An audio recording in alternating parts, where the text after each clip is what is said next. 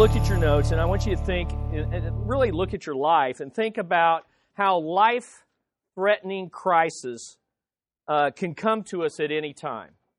It's just so true. I, I, think of our missionaries, Jim and Sharon Smith, whose son Zach was in his 30s, married with children, and had to lead his family in how to accept his death.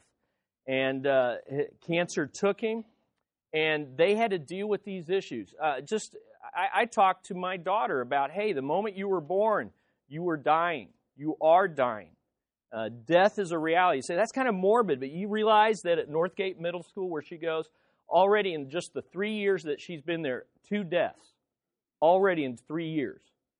And, uh, and, and we're not talking about violent deaths. We're just talking about sickness, illness, life threatening disease. A young gal just last week was there in gym class and, and had, a, had a, an attack and, and went to the hospital. And sadly, the principal had to send out word a few days later she's dead.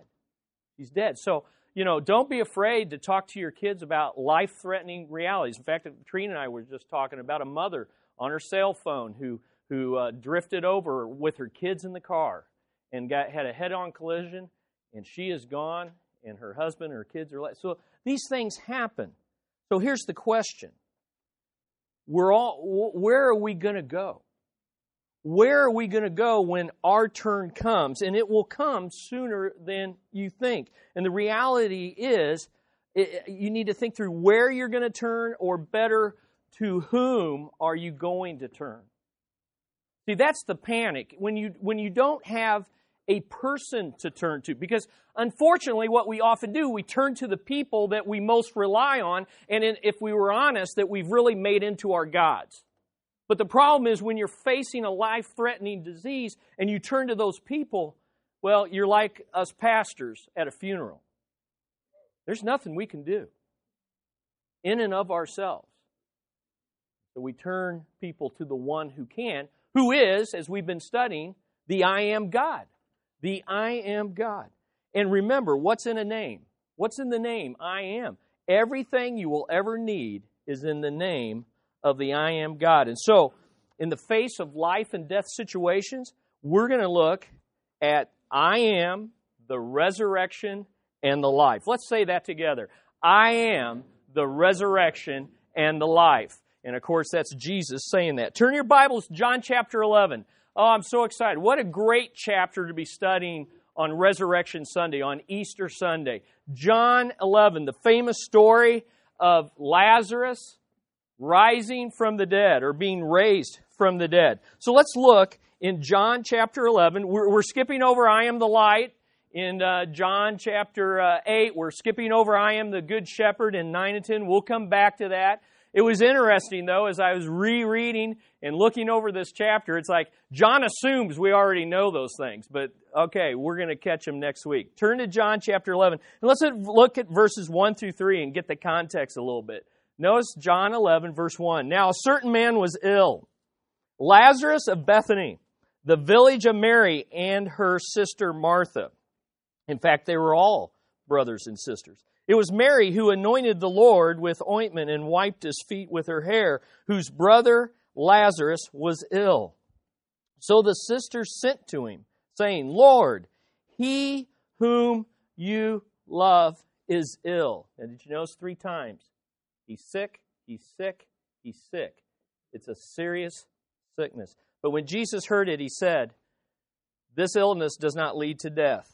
It is for the glory of God, so that the Son of God may be glorified through it. Now, here's a family that's th- uh, facing a life threatening crisis in the life of a loved one.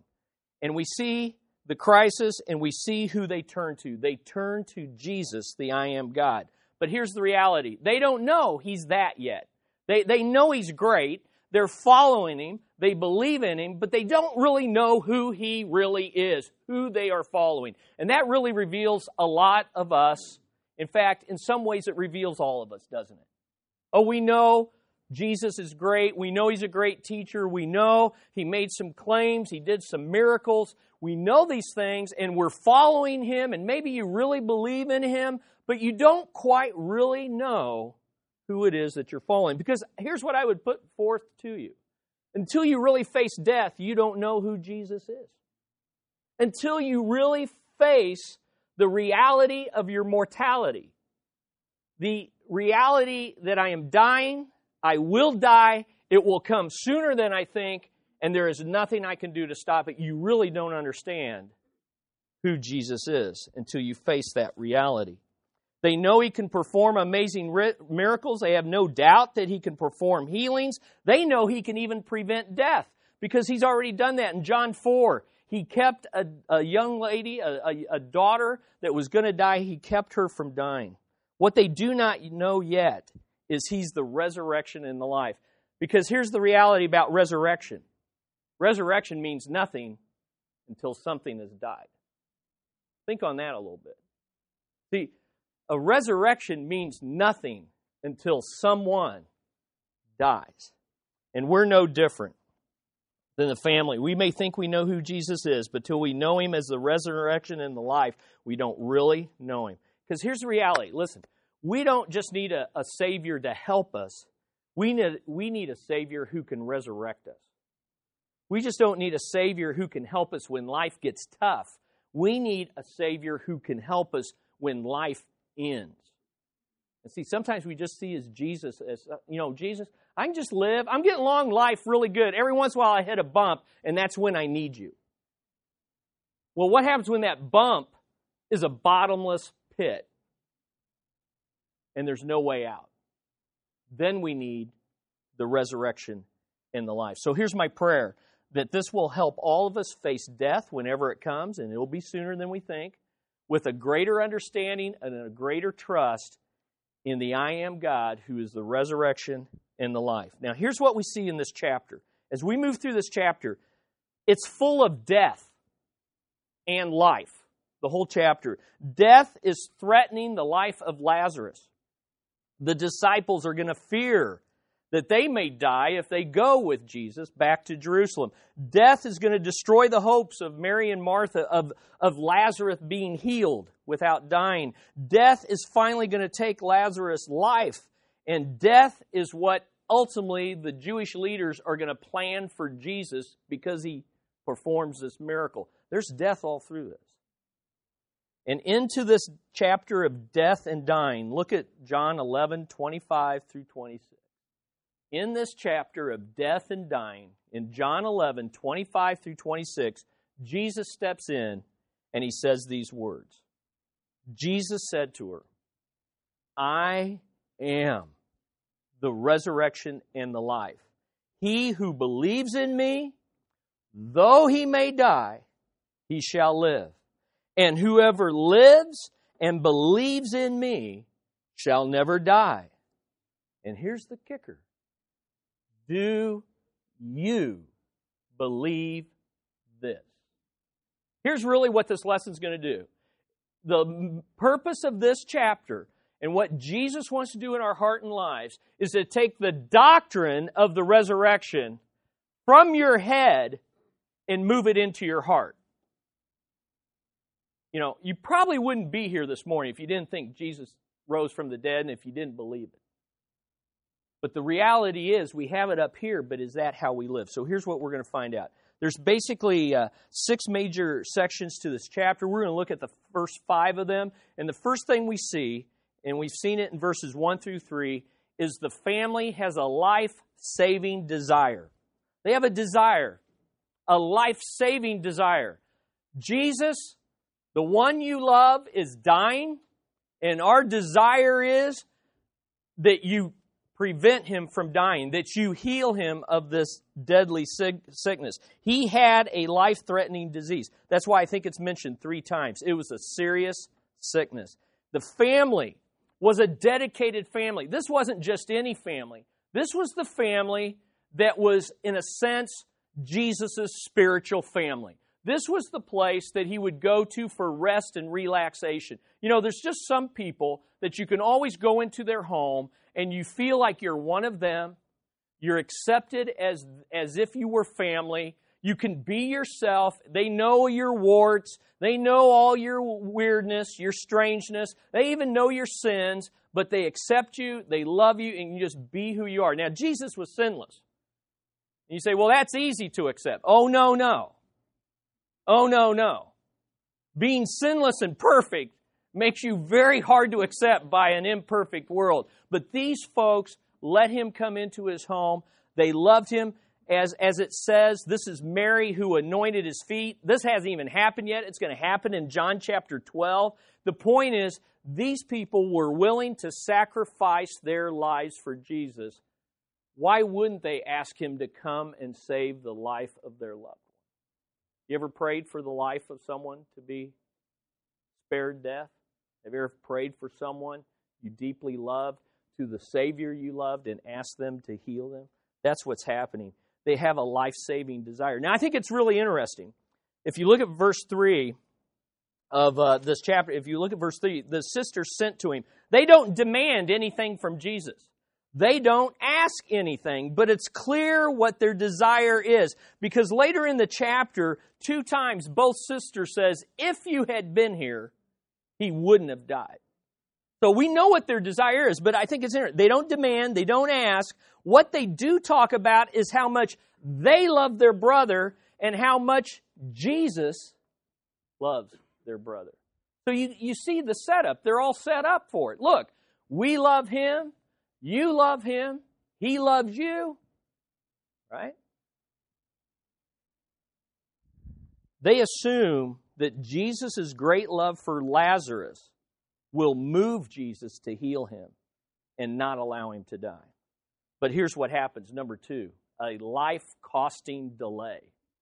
Here they have this life saving desire, but Jesus, but Jesus delays and it costs Lazarus his life. This is radical. Look at uh, verse uh, 4. He says, The one whom you love is ill. Now, if you just pause there, what would we expect? We would expect, and Jesus immediately got on his donkey and rode. Right? And isn't that how we pray? This is how we pray. Hey, just in case you didn't know, my loved one's dying. I'm in this, this life threatening crisis, and because you love me and I love you, I know if I just inform you, you will ride in and save the day. But, look at verse 4. But when Jesus heard it, he said, This illness does not lead to death, it is for the glory of God, so that the Son of God may be glorified through it. Now, Jesus loved Martha and her sister and Lazarus. So when he heard that Lazarus was ill, again, you're like, he gets on his donkey and rides. He stayed two days longer in the place where he was. Now, is that just radical? I thought when I prayed, God was supposed to move. Prayer moves God. Life threatening crisis, God come in, deliver, save. We love you. I love you. I'm so dedicated. I give to you. I live for you. Come on, move in. And God says, Yeah, you know, this is, this is a great moment. Let's hang out for two more days. Wow. Wow. Okay, so let's look at this thing. Let's look at this life costing delay. He stayed where he was. Now, there's a lot of information packed in these few verses we just read, along with a lot of questions. But what's the most obvious question that you should be asking right now? Why? Why did he delay? Exactly. Is that not, I mean, that shouldn't take that long for you guys to come up with that. I mean, why should that, why would he delay? Because we come up with it real quick when it's our prayers, right? That are delayed. Now, we don't know exactly how far Jesus was from Bethany when he heard this news. We don't know how long it would have taken him to exactly to get there exactly when Lazarus died. You know, we don't know if he waited two if the 2 days was to wait until Lazarus actually died. We don't know if he waited 2 days so that he could be dead for 4 days because by the time he gets there Lazarus has been dead 4 days, which means his body is the king, you know, it stinketh. Okay? It stinketh. Sometimes it's good to have the old English there.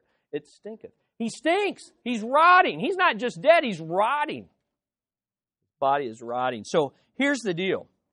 In the end, it doesn't matter how far away Jesus was because Jesus doesn't have to be present to heal. We already know that from John 4. In John 4, a person a, uh, an official came whose daughter was dying and said, Look, I want you to come and, uh, uh, and heal. And, and Jesus said, I don't have to come. It's happened. And when he found out, I think it was his servant, not his daughter, I'm sorry. When he found out when the person was healed, it was at the very moment that Jesus said, He's healed. So the reality is, it doesn't matter how far Jesus was away. The point is, he delayed performing the miracle. Why? Well, all the answers that we need are in these four, these three verses, four through six. Look at these verses. And let me give you four lessons on the Lord's delays in life, life's crises. Because this is the norm. The norm is he doesn't get on his donkey and ride. The norm is we pray and there is a delay. Why? Same reasons. Here they are. Number one, his delays are planned. Please understand that.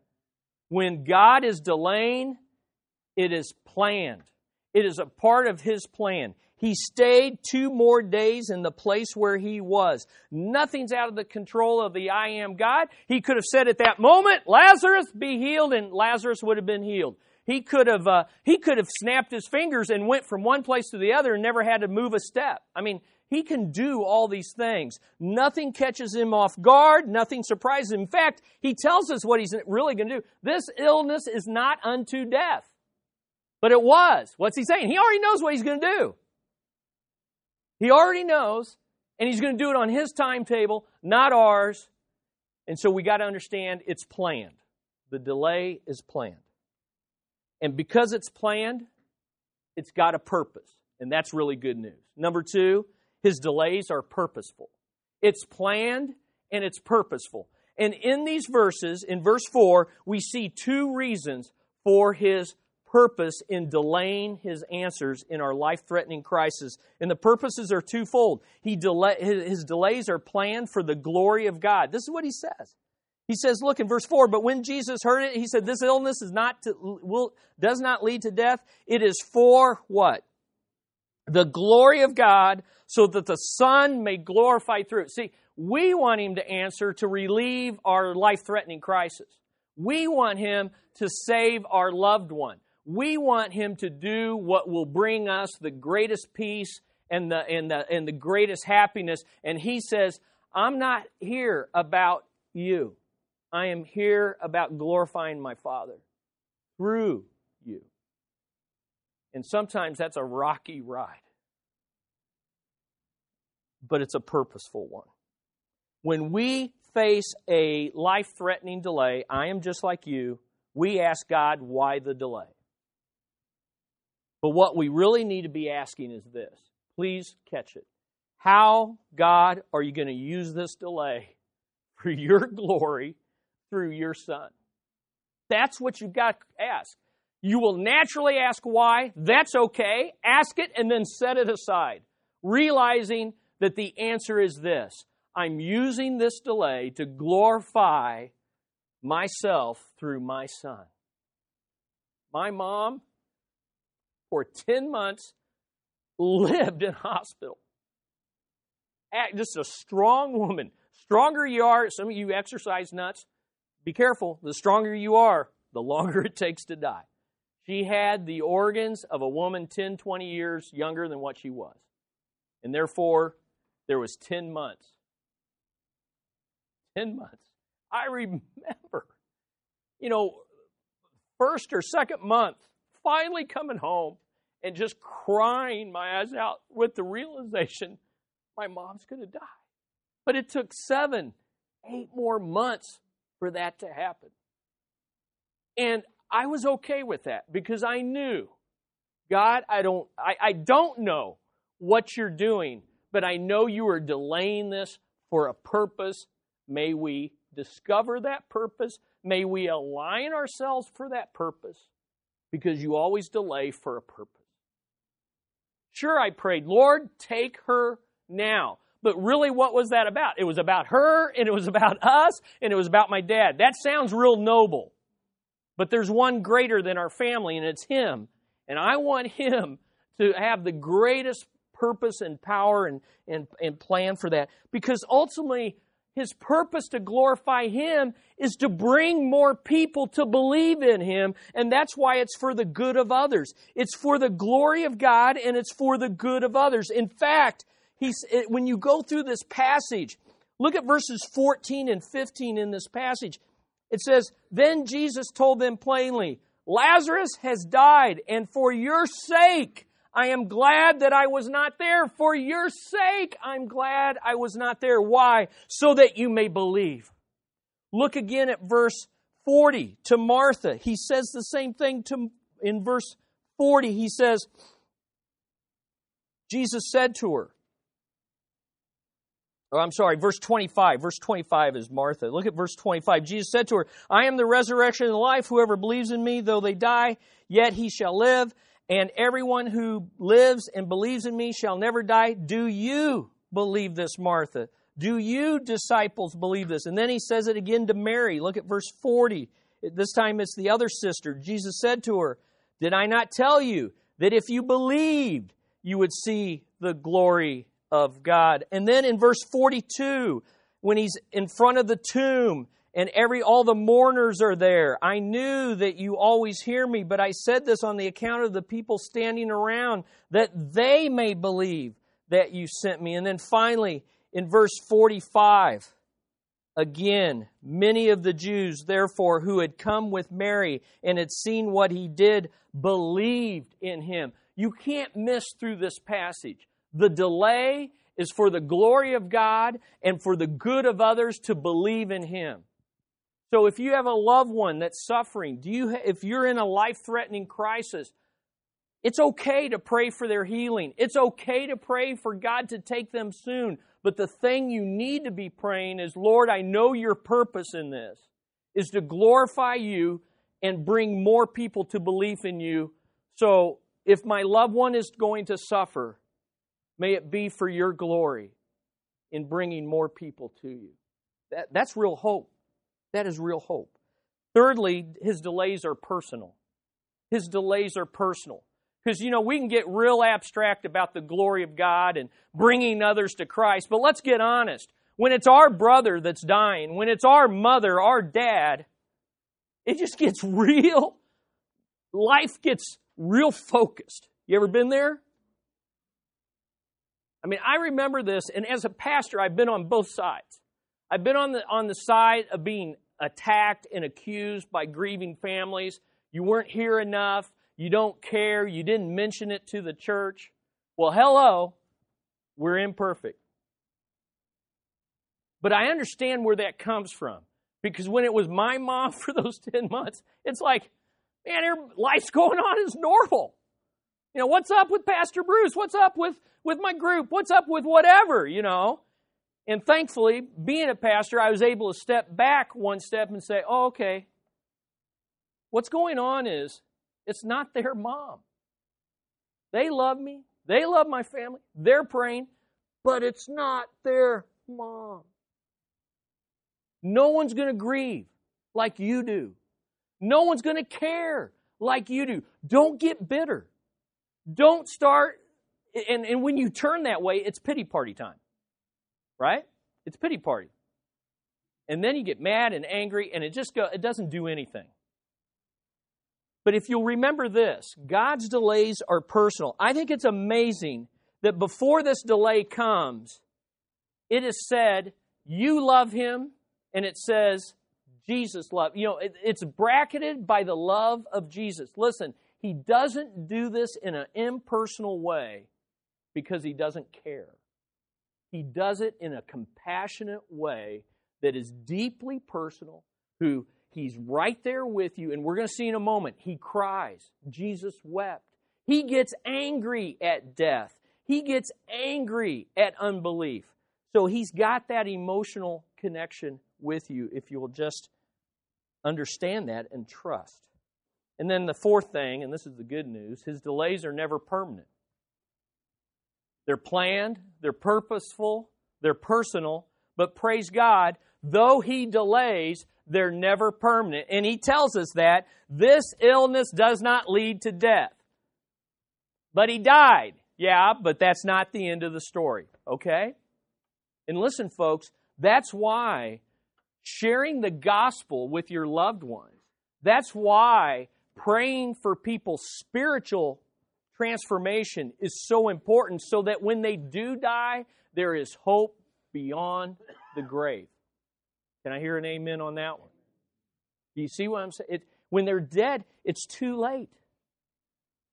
And so you, you, you, the passion, the purpose, the desire is to share the gospel. Here's what Romans 8:28 says, "For we know that all things work together for good to those who love God, to those who are the called according to his purpose, for whom he foreknew, he knew all about it. He also predestined to be conformed to the image of his son, that he might be the firstborn among many brethren. Moreover, whom he predestined, those he those he, he, these he called, whom he called, these he also justified, and whom he justified, these he also glorified. Yet in all these things we are more than conquerors through him who loved us. For I am persuaded that neither death, nor life, nor angels, nor principalities, nor powers, nor things present, nor things to come, nor height, nor depth, nor any other created thing shall be able to separate us from what? The love of God which is in Christ Jesus our Lord. Isn't that good? So even a delay cannot separate us from his love. So here we are. We come to the third uh, section of the story, and here, here, here's how I, I, would, I would describe it it's a life threatening decision. Jesus makes a life threatening decision. Because here's the thing. Again, this isn't just about Lazarus and his family. For Jesus to go to Lazarus means to go into the fire where his enemies want to kill him. So let's look at verses 7 through 16. Then, after he said these things to his disciples, he said, Let us go to Judea again. Then the disciples said to him, Rabbi, the Jews were just now seeking to stone you. Are you going there again? See, they're, they're you know, they're, they're, all for Lazarus unless it costs them something. Okay. Now, Jesus, we care about you, so you stay. Yeah. No, they cared about themselves. Notice what is. Jesus answered, Are you are there not twelve hours in the day? If anyone walks in the day, he does not stumble, because he sees the light of this world, which he had already taught them. But if anyone walks in the night, he stumbles because the light's not in him. After saying these things, he said to them, Our friend Lazarus has fallen asleep, but I go to awaken him.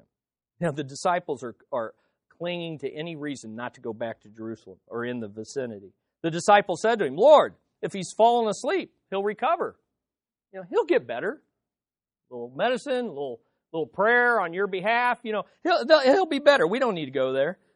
Now, Jesus had spoken of his death, but they thought he meant taking rest in sleep. Then Jesus told them plainly Lazarus has died. And for your sake, I'm glad that I was not there, so that you may believe. But let us go to him. So Thomas, called the twin, said to his disciples, old doubting Thomas, let us go also that we may die with him. Don't you love that? Don't you love it? Okay, he's an idiot. We can't convince him. He's doing crazy things. We love him though. Let's go die with him. And let's go die. Lazarus is dying. We're all dying. Death is inevitable. Let us go. Praise Jesus. All right. Isn't that funny? I mean, that's just crazy. Isn't that great? It's just great. So here's five lessons in about following Jesus into a life-threatening, uh, a life-threatening situation. Because that's the thing. Here, here, here's the deal.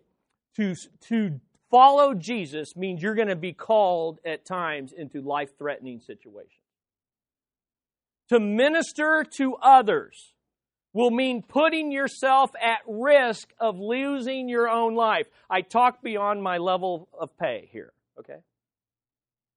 You know, we, we, we I, I don't even want to go there, but we, you know, we, we measure why, whether we're going to get on in, into ministry or not by, you know, what, what's it going to cost me? Time. You know, I mean, these really irrelevant things. Jesus says, what's going to cost you is your life maybe even physically. Listen, we're never going to win the world to Christ thinking we're only going to go to the safe places. Do you understand the safe places have mostly already gotten the gospel? And the place where the majority of people who have never heard of Christ, who have never heard the gospel, who don't have a clue what Easter is today, are in places where it will cost people their lives to share. So here's some five lessons we can learn. We'll just go through them quickly. First of all, we are unstoppable until we have completed the work that God has called us to do. We are unstoppable until we have completed the work. Listen, if you go into a life threatening situation for Jesus, you'll walk right through it alive if He's got more for you to do. And it's just an amazing truth. It's, it's you look some of the great ministers, and they have this sense where they know my work is done I'm over. I mean, it happened to Moses. I've been reading. I'm on what day 88 of reading. You know, reading through the Bible for the rest of the year. And Moses, Jesus, uh, uh, God said to him, "Moses, your work's done." And you know what it means when your work's done? He means He takes you. He takes you home because your work is done. Listen, if you're here breathing, listen. If He's calling you to something, you're going to make it through it because you're unstoppable until the work is done. Jesus says, "Walk in the light while there's light." Listen now this is what I'm going to do, so let's go do it. Don't let fear stop you from following Jesus. Number two, the best place in all the world is the center of God's will. The best place in all the world is the center of God's will, even if it isn't always the safest. Okay? God calls our children, He calls us. I mean, typically parents have to struggle with this. He calls us and He calls our kids to go somewhere, and you go, do you not understand? You know, one of the famous missionaries uh, went to um, a place where there are cannibals. You know, do you not understand?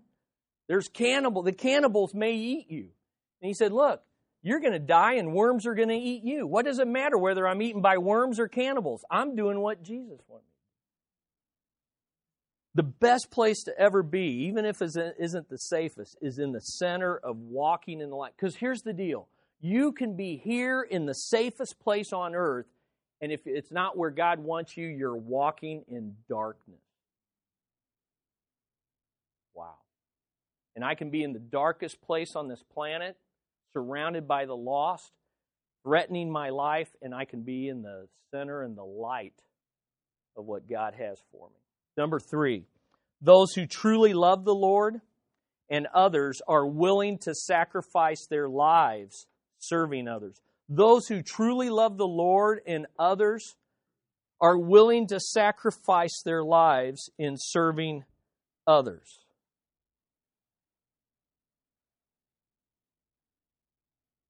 Notice what he says in verse 11. These guys say, Do you not understand the Jews are trying to kill you? And here's what he says two very important words Our friend Lazarus our friend. Guys, this is our friend. What does the Bible say in John 15?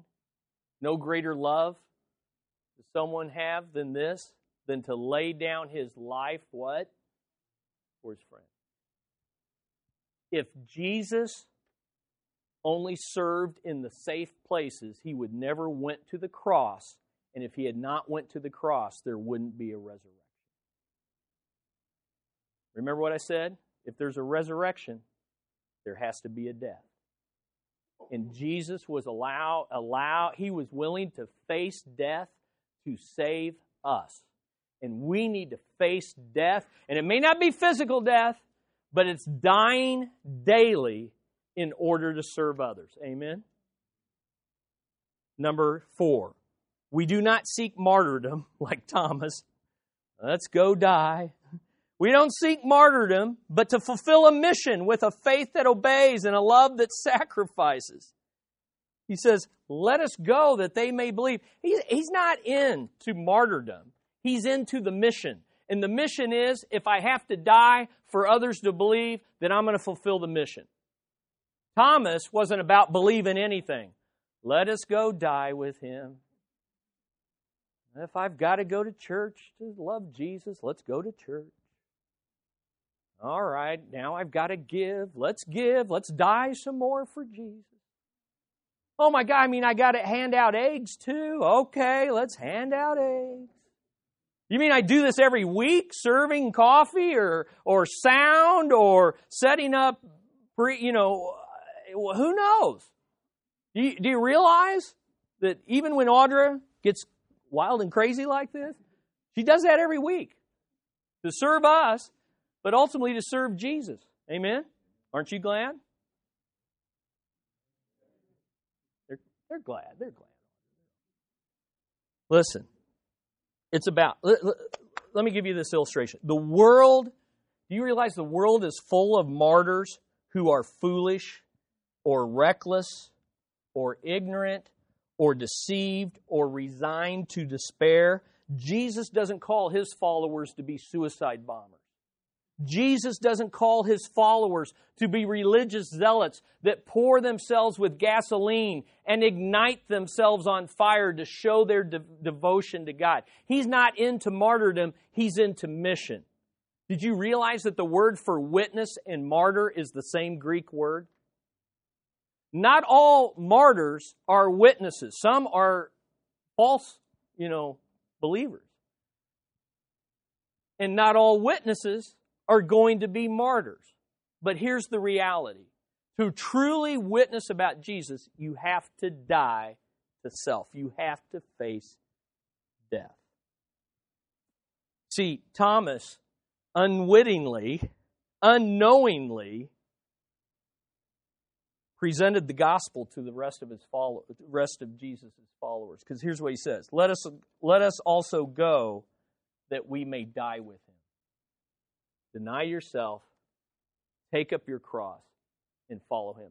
Later, Thomas got this figured out. When you go with Jesus, he bids men come and die. Wow. Number five.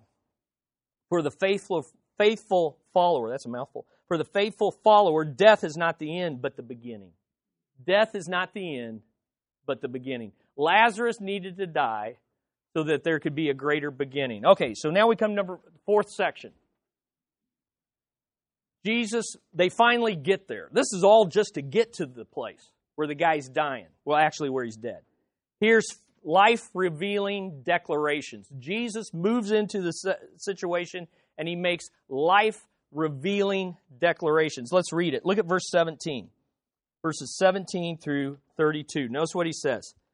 Now, when Jesus came, he found that Lazarus had already been in the tomb four days. Surprise, surprise.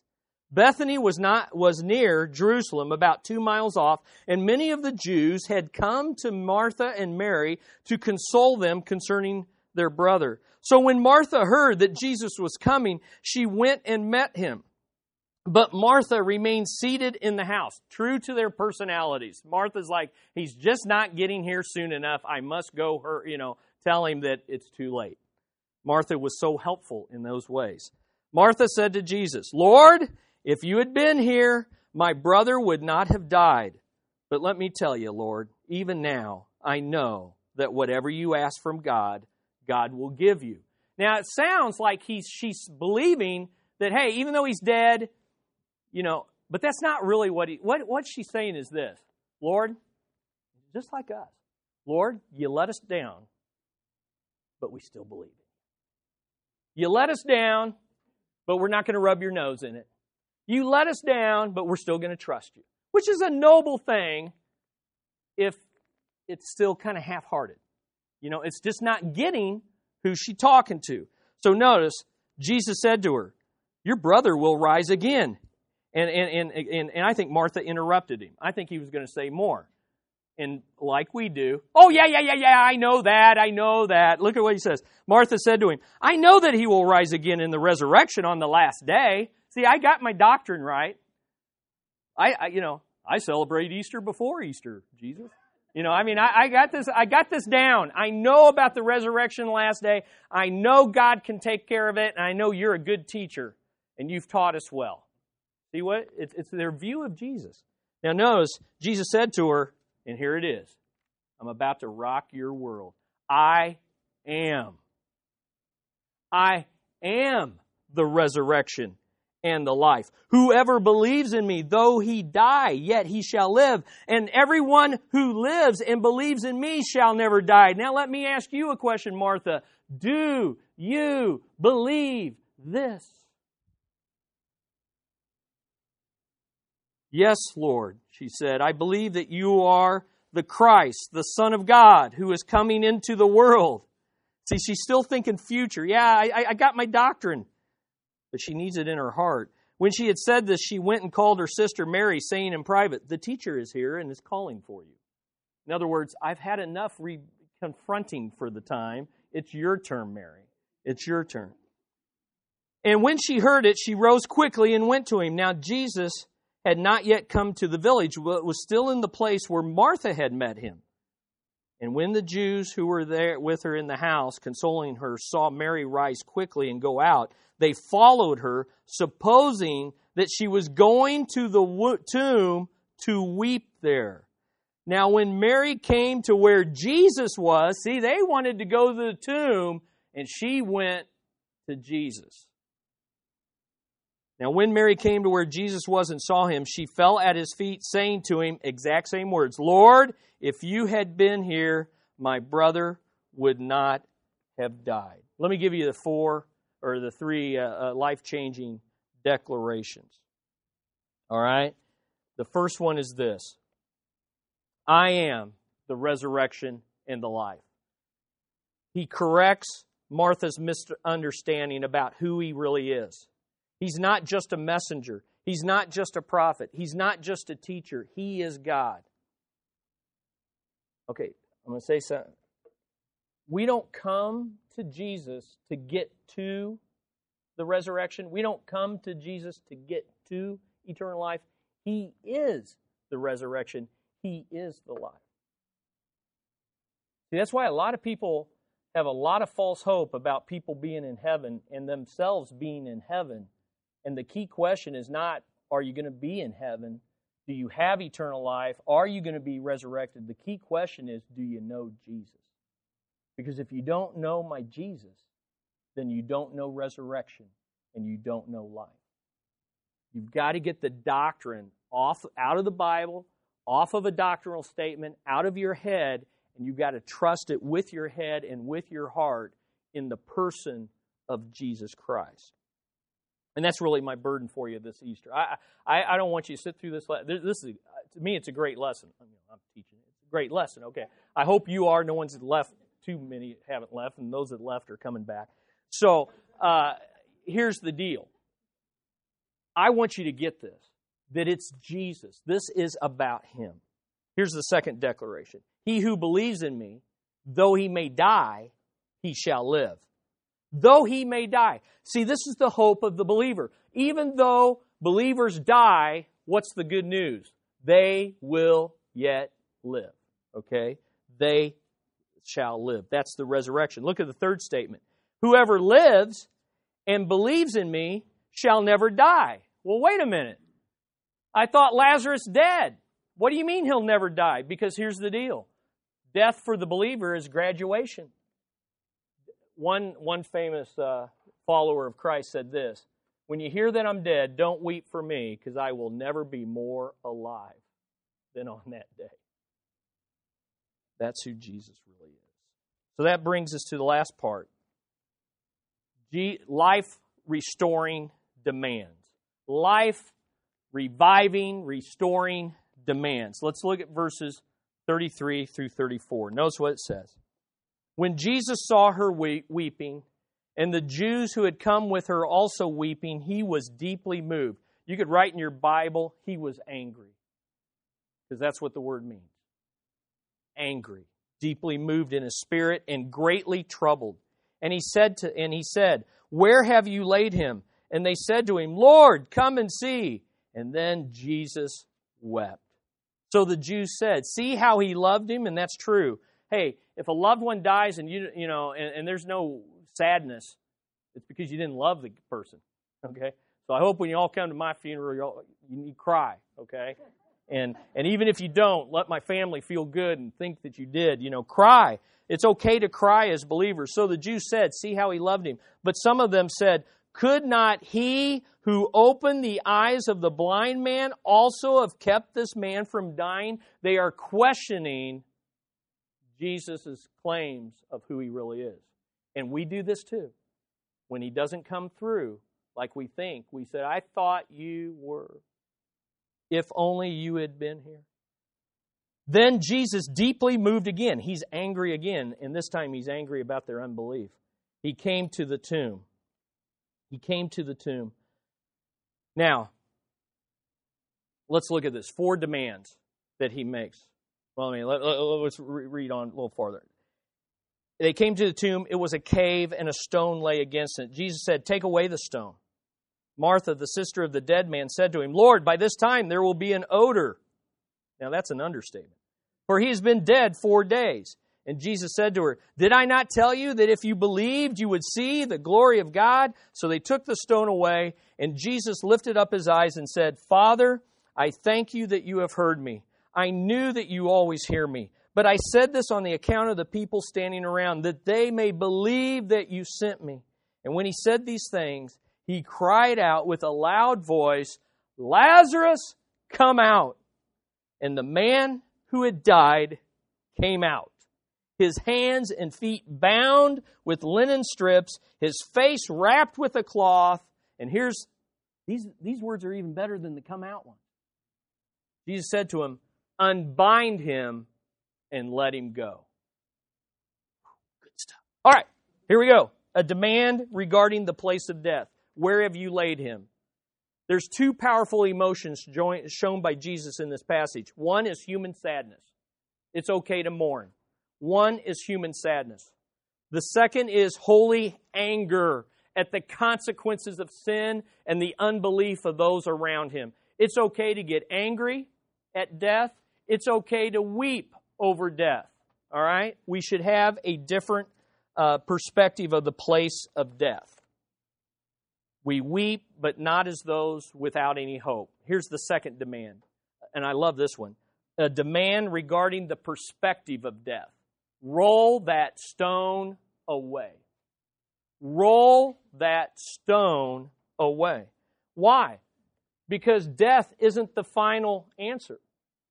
You know, it's like saying, open that casket.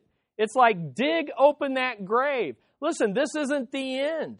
This isn't the end. I love it. We can change our, our perspective. Death is not permanent. And that's the number third, that's third demand. A demand regarding the permanence of death. Lazarus, come forth. Death can be reversed. Is that awesome? Be reversed. And then the fourth demand is this a de- demand regarding the pull of death. And that's this is where I want to leave you today. Let him loose. Let him loose. Maybe you're here today and